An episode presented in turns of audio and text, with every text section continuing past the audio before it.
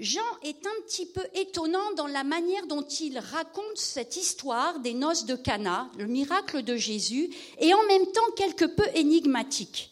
D'abord, c'est le seul euh, évangile qui rapporte cet événement, et Jean dit c'est le premier miracle de Jésus. À croire que les autres n'étaient pas là du tout, que personne n'a été au courant de cela. Et puis, ce qui est surprenant dans ce passage, c'est que on ne sait absolument rien sur les mariés. C'est quand même le centre de la fête. On n'est pas d'accord avec ça? Quand il y a un mariage, tous les regards sont, sont sur les mariés, évidemment. Ici, on ne sait pas comment ils s'appellent. On n'a aucun détail sur les mariés. Par contre, étonnamment, les six vases, on a un détail juste extraordinaire. Les hommes, pas de détails. Les choses, des détails hallucinants. Ils sont six. On sait qu'ils sont en pierre, ces vases. On sait qu'ils contiennent deux ou trois mesures, soit deux, ou trois fois 35 litres. Ça fait à peu près, euh, les six vases tout compris, ça fait à peu près 420 à 630 litres d'eau au départ et de vin à la fin. Je savais que quand j'allais dire vin, il y en a qui allaient rire. Leur destination, on sait que ces vases servaient à la purification des Juifs. Et étonnamment aussi, ce miracle que Jean relate n'a absolument rien de spectaculaire dans le sens où on ne sonne pas le clairon pour dire Oyez, oyez, écoutez, Jésus a fait un miracle juste extraordinaire. On n'a pas du tout ça. Et puis, Jean, on peut comprendre que ce miracle, quelque part, c'est pour lui central. Et quand on lit le verset 11 du chapitre 2, Jean écrit Tel fut à Cana en Galilée le premier des miracles que fit Jésus. En fait, quand on regarde la vraie signification du mot grec pour miracle, ce n'est pas vraiment au sens miracle, mais c'est au sens signe.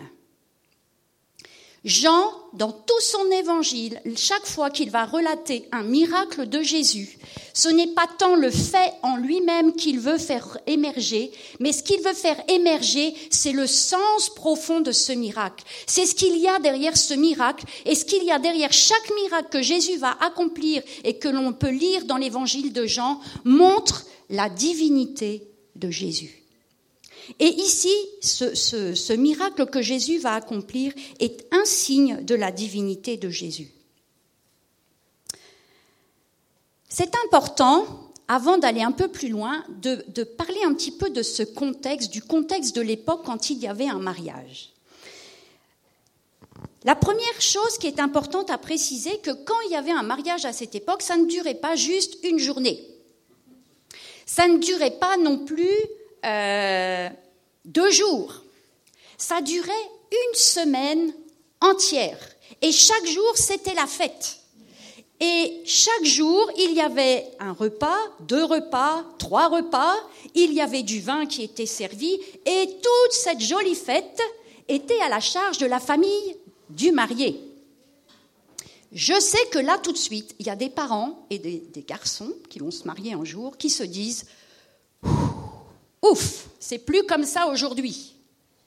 C'était extrêmement important. Et la manière dont allait se dérouler cette semaine de noces était centrale. Parce que la manière dont ça allait se passer allait faire toute la réputation à la fois du marié et de sa famille.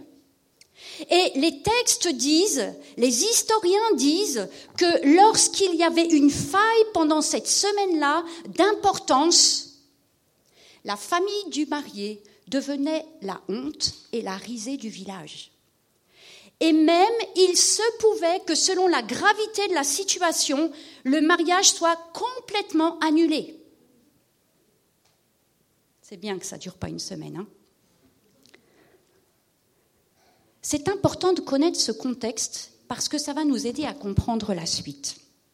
D'abord, à comprendre, et c'est la diapo numéro 4, j'ai oublié de te lister les diapos, la diapositive numéro 4, où nous allons un peu comprendre la démarche de Marie.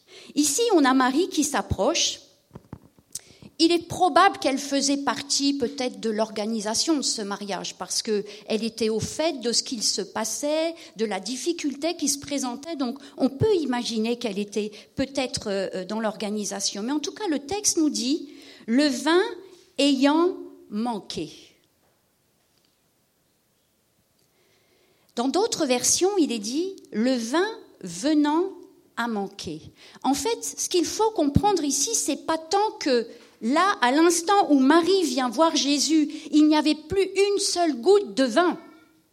Ce qu'il faut comprendre, c'est que on a servi là, les, serviteurs sont venus chercher du vin à nouveau, et une fois qu'ils auront servi ce vin-là, eh bien, il n'y en aura plus.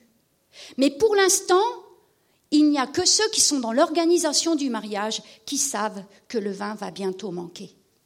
Et là, je me suis dit, mais parfois, dans nos vies, on est dans des situations où, vous savez, je pense que beaucoup d'entre vous l'ont certainement déjà dit, je sens que je suis, j'arrive au bout du bout de ce que je peux supporter.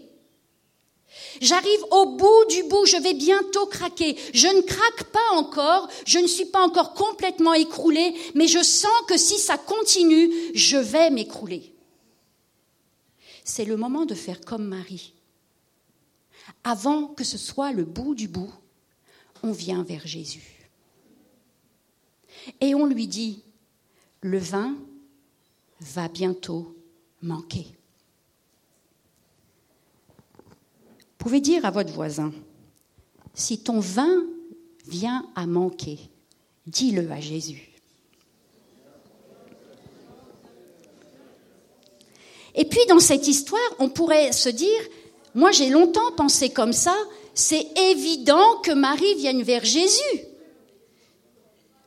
Je me suis toujours dit, évidemment que Marie va vers Jésus. Elle sait que c'est lui qui fait des miracles. Sauf qu'il y a une chose à savoir. C'est qu'au moment où Marie vient voir Jésus pour lui dire, le vin va manquer, Jésus n'avait jamais fait aucun miracle. Dans cette histoire, Jésus, au, préalable, dans les semaines précédentes, les mois précédentes, Jésus n'avait jamais manifesté la puissance de Dieu en action par un miracle. Et pourtant, Marie vient vers lui. Et là, je pense qu'il y a quelque chose à retenir de, de l'attitude de Marie, parce que Marie vient quand même avec assurance vers Jésus. Et mesdames, vous savez bien que lorsque nous allons demander quelque chose, nous savons toujours pourquoi nous le demandons. Nous avons toujours une idée précise dans la tête lorsque nous venons demander quelque chose, n'est-ce pas, mesdames? Il n'y a que les messieurs qui sourient. Marie, elle était au plus près de Jésus depuis sa naissance. Lorsqu'on lit dans Luc chapitre 2 verset 19, alors que les anges sont venus adorer Jésus, il est dit, Marie gardait toutes ces choses et les repassait dans son cœur. Et lorsque l'on va un peu plus loin, alors que Jésus est retrouvé parmi les docteurs et, que ses parents le cherchaient et qu'il pensait qu'il était perdu, encore une fois, Luc va dire ces mêmes paroles. Marie gardait toutes ces choses et les repassait dans son cœur. Et je crois que Marie n'a jamais cessé de garder et repasser toutes les choses qui concernaient Jésus. Elle savait pourquoi il venait sur cette terre. Elle savait ce qui allait arriver. Et là, elle était contemporaine de tout ce qui s'est passé. La prédication de Jean-Baptiste, l'annonce de Jean-Baptiste de la venue de Jésus. Et puis ses disciples qui se sont convertis. Elle a vu ses disciples non seulement se convertir, mais suivre Jésus les uns après les autres. Elle savait qu'il était en train de se passer quelque chose. Elle savait qu'il y avait là un tournant qui était en train de se faire dans la vie et le ministère de Jésus. Marie était au plus près, au plus près, et elle savait et elle sentait qu'il fallait qu'elle amène cette situation à Jésus. Et là, on est comme étonné de la réaction de Jésus. Jésus lui dit, au verset 4, Femme, qu'y a-t-il entre moi et toi? Mon heure n'est pas encore venue. On a été souvent choqué de ce que Jésus ait dit femme. C'était pas du tout euh, une insulte. Jésus, euh, l'expression femme est une expression tout à fait courante à l'époque. Ça n'était pas du tout désobligeant et nous pouvons mal avoir de la peine à imaginer que Jésus pourrait être désobligeant envers sa mère. Dans les évangiles, lorsqu'il y a des situations aussi de femmes qui s'approchent de Jésus, eh bien, on entend toujours Jésus dire, femme, ta foi t'a sauvée. Femme ceci, femme cela. C'était une expression courante. Ce qu'il faut être plus étonné, ce n'est pas tant cette expression, mais c'est de se poser la question, pourquoi Jésus dit femme et ne dit pas mère Et là, la réaction de Jésus donne tout son sens à l'approche de Marie. Jésus est en train de dire à Marie, Marie, tu viens vers moi encore comme si j'étais ton fils. Mais tu m'apportes quelque chose qui montre que tu sais bien que je suis bien plus que ton fils, que je suis le Messie. Et tu as bien compris. Je vais, il va se passer quelque chose maintenant. Je vais rentrer dans quelque chose de nouveau. Je vais rentrer dans ce ministère terrestre. Et tu as raison. Mais maintenant, je veux que tu t'approches de moi, non plus comme une mère, je ne veux plus que tu t'approches de moi comme si j'étais ton fils, mais je veux que tu t'approches de moi comme celui qui est ton Messie, ton Sauveur. Et Jésus nous demande de nous approcher de lui de cette manière-là.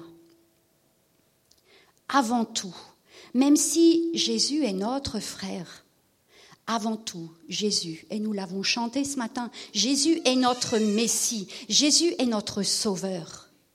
Et lorsqu'il lui dit, l'heure, mon heure n'est pas encore venue, quelque part, Jésus est en train de lui dire, c'est mon Dieu là-haut qui décide de ce que je fais sur terre. Ce n'est pas toi qui me dis de faire, c'est mon Dieu dans le ciel qui me dit de faire et j'ai un temps pour toute chose. Lorsqu'il utilise cette expression, mon, heure n'est pas encore venue, on la retrouve tout au long de l'évangile des gens. Et juste avant que Jésus ne monte sur la croix, il y a cette expression, cette dernière expression de Jésus qui dit, mon heure est venue. Et dans toutes nos situations de vie, quelles qu'elles soient, il y a l'heure de Jésus, il y a l'heure de Dieu pour nos circonstances il y a une heure qui est bien écrite. Et seul Dieu peut agir en temps et en heure. Et là, tout ce qui va se passer après, c'est juste Marie qui ne s'offusque aucunement de ce que Jésus lui ait dit, de, les, choses de cette manière, et qui va juste dire au serviteur, faites tout ce qu'il vous dira. La démarche de Marie elle est profondément motivée parce qu'elle sait de Jésus, parce qu'elle sait profondément de lui. Et quelque part, Marie, face à cette situation qui allait être forcément dramatique si rien ne se passait, elle savait que la seule personne qui pouvait l'entendre, c'était Jésus et Jésus seul. On se rend compte aussi dans cette situation, on pourrait dire, il manque de vin. Il n'y a pas plus dramatique dans la vie que ça. Mais ça nous montre une chose, et nous verrons que c'est encore bien plus profond que ça, un peu plus loin, mais ça nous montre une chose, c'est que pour Jésus, il n'y a pas de grands et de petits problèmes. Il n'y a pas de choses qui sont importante, un peu importante, pas importante ou très importante, extrêmement importante. À partir du moment où ça nous touche, c'est important pour Jésus. Et Jésus viendra toujours au plus près de notre humanité à travers tout ce que nous pouvons vivre, parce que Jésus s'est fait homme et qu'il a lui-même traversé tout ce que nous pouvons aussi traverser. Faites tout ce qu'il vous dira si j'amène comme Marie a pu le faire, une situation quelle qu'elle soit à Jésus, alors on lâche et on abandonne tout. Et on laisse Jésus faire comme il voudra et quand il voudra. Et cela, on peut le faire parce que, comme Marie, on sait qui est Jésus. Et vous remarquerez que dans, dans, ce, passage, une fois que Marie aura dit au serviteur, faites tout ce qu'il vous dira, elle disparaît complètement du tableau. On ne la voit plus du tout. Elle a juste lâché le problème à Jésus et elle ne s'en soucie plus. Je ne sais pas si vous êtes comme moi, mais moi parfois je donne à Jésus et en fait je marche comme ça et je regarde quand même un petit peu. C'est tellement difficile parfois de donner et hop, on se détourne complètement et on continue notre vie, on continue notre chemin avec l'assurance que Jésus est en train de s'occuper de la situation.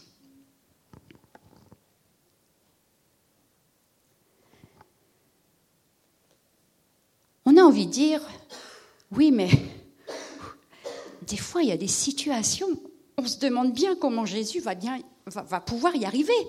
Comment il va faire? Verset 6.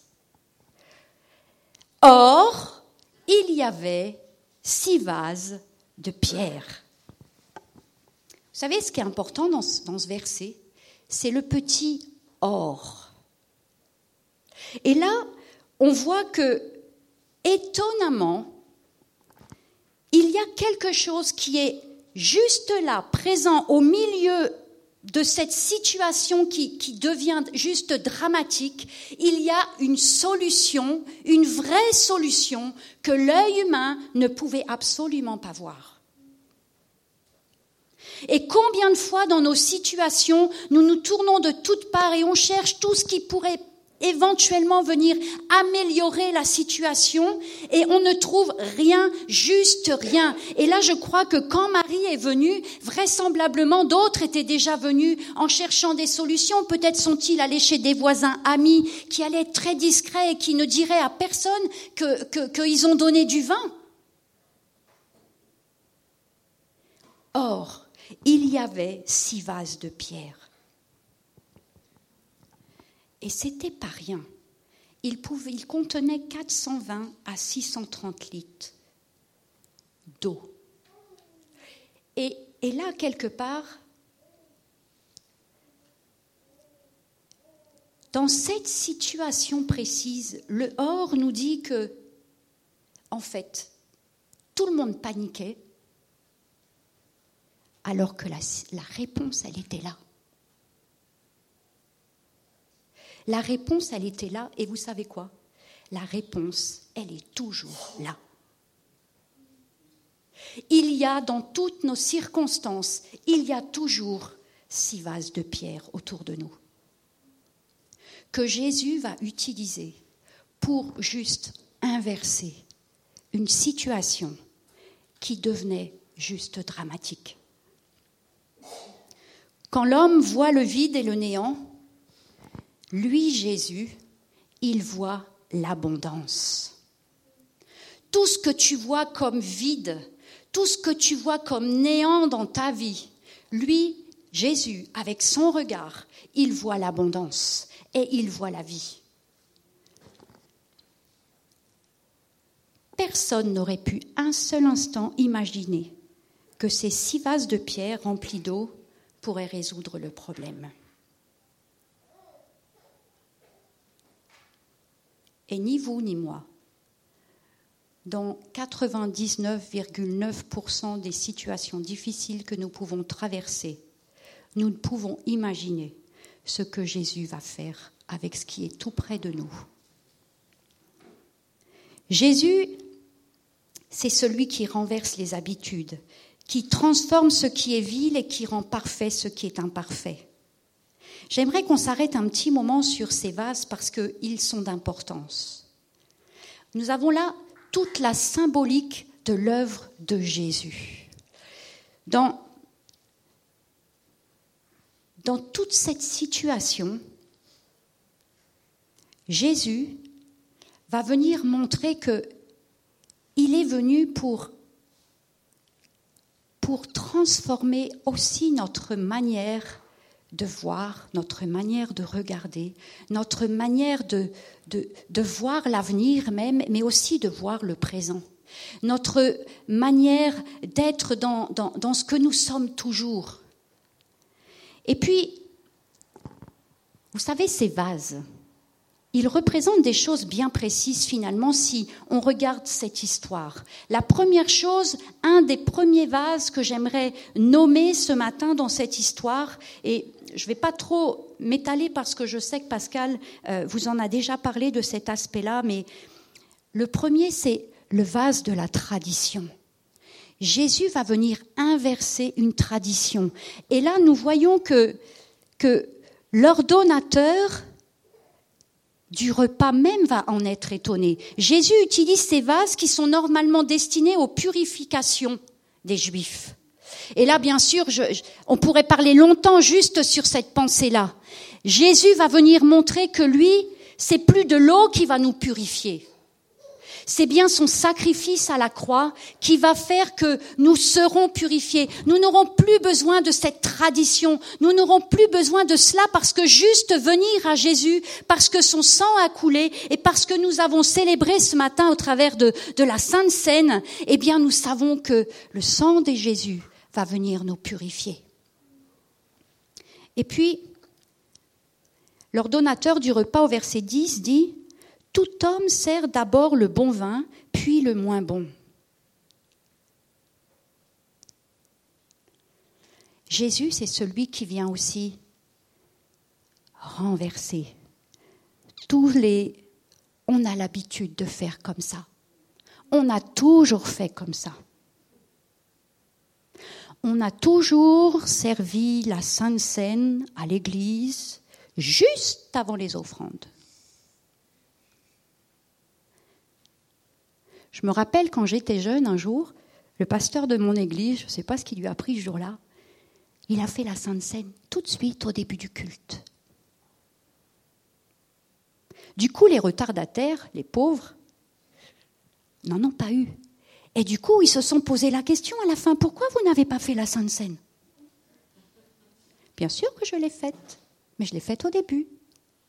Ah, mais on l'a fait toujours après. Est-ce que vous voyez ce que je veux dire? Combien de fois même nous, chrétiens, dans l'Église, parce que des choses changent, bougent, ne sont plus tout à fait comme elles étaient toujours, les changements sont toujours difficiles, quel que soit l'âge. Ça, on le sait. Jésus, lui, il est venu dire, allez, Arrêtez de vous attacher à des traditions, à des habitudes, à des on fait toujours comme ci et on fait toujours comme ça. Il faut pas faire comme ça parce que comme ça c'est pas la bonne solution. C'est celle-ci qui est la bonne. On a toujours fait celle-là et ça a toujours marché. Oui, mais il y en a une autre. Jésus a pris six vases et avec les six vases, il a fait du vin. Et l'ordonnateur du repas dit c'était le meilleur que j'ai jamais goûté le meilleur. Jésus vient nous dire et te dire ce matin, qu'importe, moi je te dis que je viens pour renverser et inverser ce que tu crois comme étant profondément intégré en toi et qui, ne pourra jamais changer. Dans cette situation du mariage, là, dans cette situation du vin qui venait à manquer, tout à l'heure, je vous ai dit en introduction par rapport au contexte que manquer de vin pouvait avoir des conséquences très graves pour la famille. Et là, j'ai parlé d'un vase.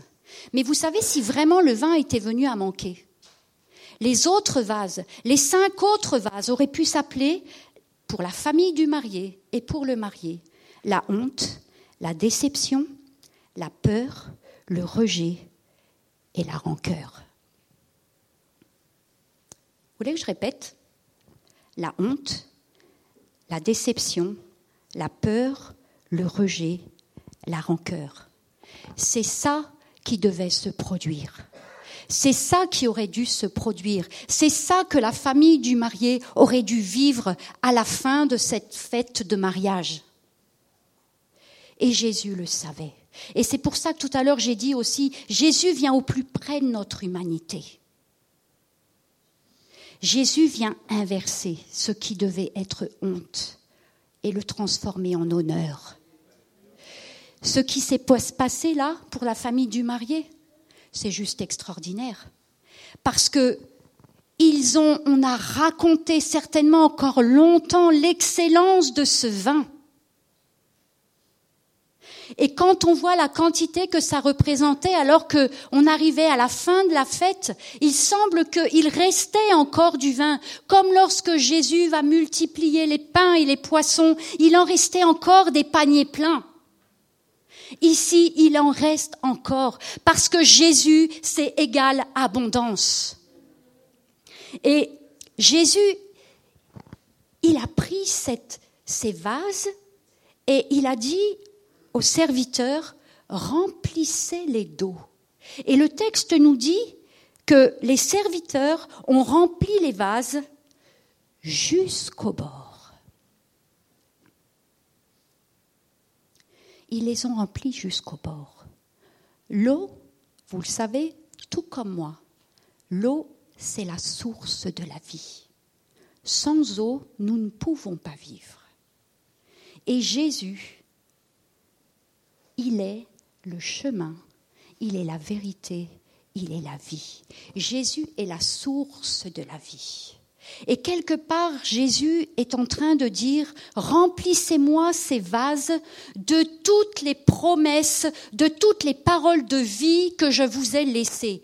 Vous savez, pendant cette semaine, il y a des jeunes, enfin, et peut-être aussi des moins jeunes, je ne sais pas, qui ont suivi euh, toute cette formation pour étudier la Bible au plus près. Quelque part, ils ont rempli leur vase de paroles de vie. Ils ont rempli leur vase de promesses que Dieu fait. Ils ont rempli leur vase de toutes ces promesses de destinée bénie que Dieu veut leur donner à eux, mais aussi à tous ceux qui sont autour d'eux. Mais Jésus dira après qu'ils aient rempli jusqu'au bord. Puisez maintenant. Et j'ai envie de vous dire à vous tous qui, avez, qui vous êtes nourris de toutes ces paroles, ne vous contentez pas d'avoir rempli votre vase. Puisez. C'est quoi puiser? C'est mettre foi dans les paroles de vie de Jésus. Vous pouvez connaître tout ce qui est écrit dans cette parole. Vous pouvez tout savoir par cœur. Tout. Mais si elle n'y a pas de foi dans tout cela, ça n'aura aucun impact dans votre vie. Vous serez peut-être des petits chrétiens gentils, mais vous n'allez pas impacter ceux qui sont autour de vous. Et là, dans cette fête, c'est intéressant parce que ce qui se passe maintenant, c'est que ça touche tous ceux qui étaient invités. Ça touche tout le monde. Jésus a transformé cette eau en vin. Et cela a eu un impact qui a dépassé de loin les mariés. Et étonnamment, je me suis même dit, mais je ne sais pas comment ça s'est passé en réalité, mais l'ordonnateur du repas vient chercher l'époux et lui dit Hé, waouh, ton vin, mais c'est juste incroyable. Tu le sors d'où ce vin? Je ne sais pas si le marié il était au courant, parce que pour avoir un peu aidé à des organisations de mariage, vous savez, quand on sent qu'il va se passer un truc, qu'il y a quelque chose qui est en train d'un petit peu tourner au sûr dans un domaine de la fête, on n'en parle pas tout de suite aux mariés. On les panique pas. On cherche des solutions. Alors je ne sais pas si les mariés étaient au courant de cette situation qui allait se présenter. Peut-être que le marié a dû se dire De quoi il me parle, lui? De quoi, il me parle? J'ai fait garder le, le vin le moins bon pour la fin, et il me dit Mon vin de la fin, il est juste génial.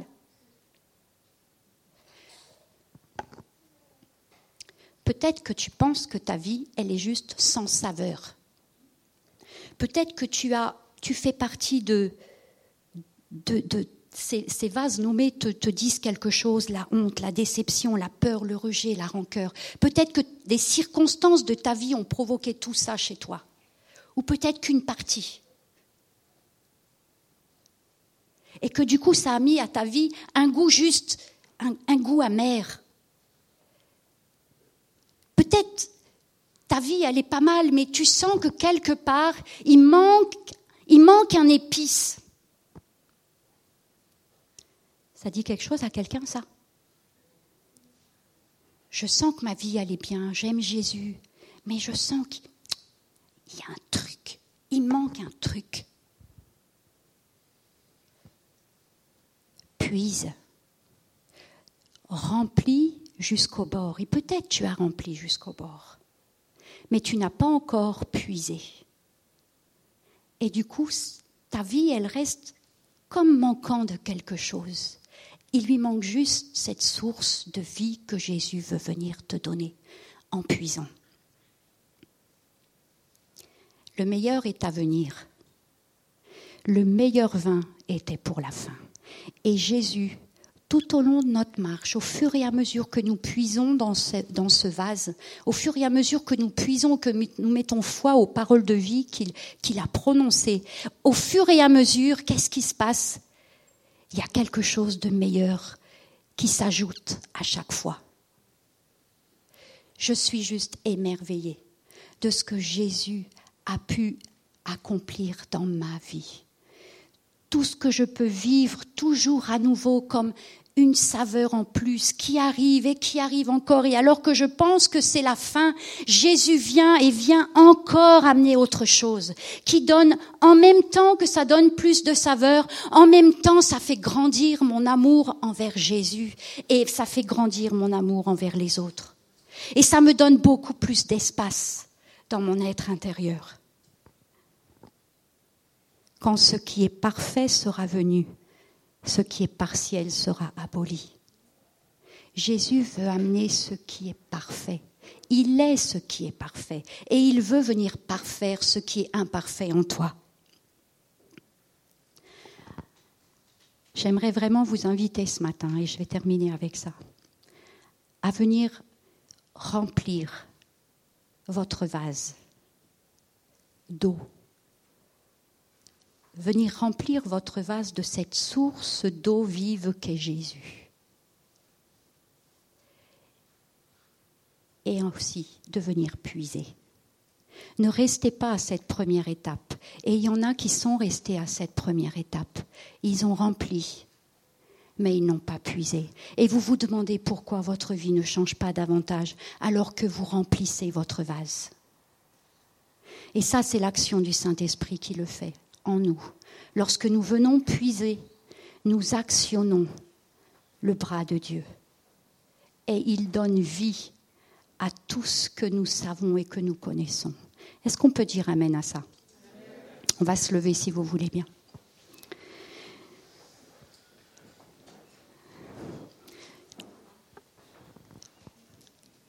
J'ai juste envie de dire, ceux qui qui voudrait juste dire à Jésus, maintenant Seigneur, je, je veux venir remplir parce que peut-être tu n'as jamais rempli. Et quand tu viens pour dire, je viens remplir, c'est parce que tu te dis, je sais, je crois que tout ce qui est écrit dans la parole de Dieu, c'est une vérité. Alors tu te dis, maintenant je veux faire mienne de ces vérités. Et en même temps, tu prends conscience que non seulement tu veux faire de ces vérités tes vérités, mais en même temps, tu veux que ces vérités, elles soient vie en toi. Alors en même temps, tu viens et tu dis, je veux non seulement remplir, mais je veux aussi puiser. Et puis il y a ceux qui ont rempli depuis longtemps. Depuis très longtemps, vous avez rempli votre vase mais vous n'êtes jamais venu puiser. Et Jésus te dit aujourd'hui, je veux inverser tout ce que tu crois, que jamais rien ne pourra changer dans ta vie. Parce que tu le dis alors que tu, tu as rempli ton vase et tu dis, mais j'ai rempli, il n'y a rien qui change, ça va jamais rien changer. Si ça va changer. Jésus te dit, aujourd'hui ça va changer. Parce qu'aujourd'hui tu viens et tu viens puiser. Et j'aimerais que symboliquement, nous nous avancions simplement. On ne va pas prier pour tout le monde, mais juste d'une manière symbolique, s'avancer si vous voulez venir remplir, ou si vous voulez venir puiser, ou si vous voulez venir à la fois remplir et puiser. Qu'importe, venez faire juste cet acte symbolique pour dire, moi je crois que Dieu est celui qui vient maintenant inverser les circonstances de ma vie. Tout ce que j'ai cru qui ne changerait jamais, toutes ces paroles que j'ai pu entendre, toutes celles que j'ai pu prononcer même pour moi-même. Jésus vient aujourd'hui alors que je puise. Jésus vient juste inverser. Et là, il vient dire à l'ennemi de notre âme, waouh, toi tu dégages. Parce que tu n'as plus rien à faire. Parce que maintenant, il vient puiser. Et tu ne peux plus rester, tu ne peux plus demeurer comme ces paroles d'échec dans sa vie. Je viens donner la vie et je viens la donner en abondance. Est-ce qu'on peut juste symboliquement, ceux qui le souhaitent, je ne sais pas si tu peux venir chanter quelque chose, euh, euh, Lida. Je vais prier et en même temps que je prie, vous pouvez vous avancer. Votre acte de, pour vous avancer, c'est juste Seigneur, je veux remplir. Seigneur, tout ce que j'ai déjà rempli maintenant, c'est bien. Je sens bien que j'ai rempli, rempli, rempli. Mais j'avais pas compris. J'avais pas compris.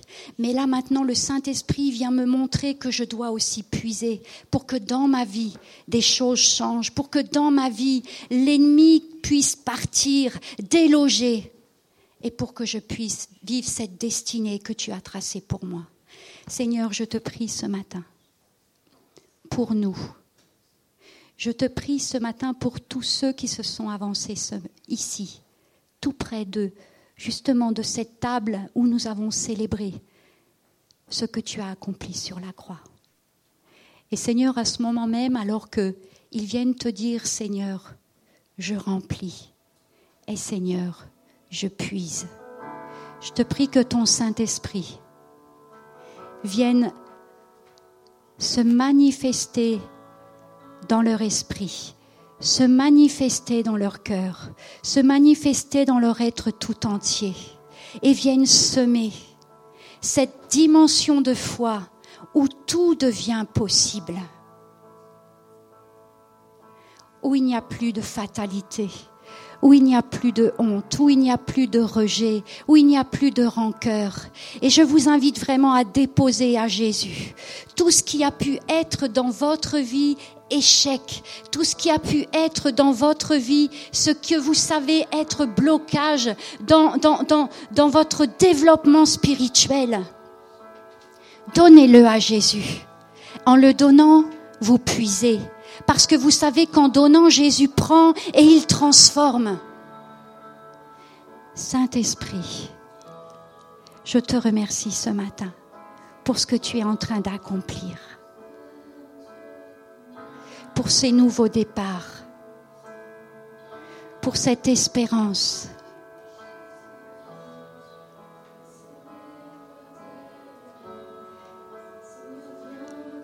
Nous voulons lever nos mains et dire Seigneur, je puise. Je puise maintenant, aujourd'hui, demain, les jours, les mois et les années à venir. Je veux à la fois me remplir de tes paroles de vie et en même temps puiser.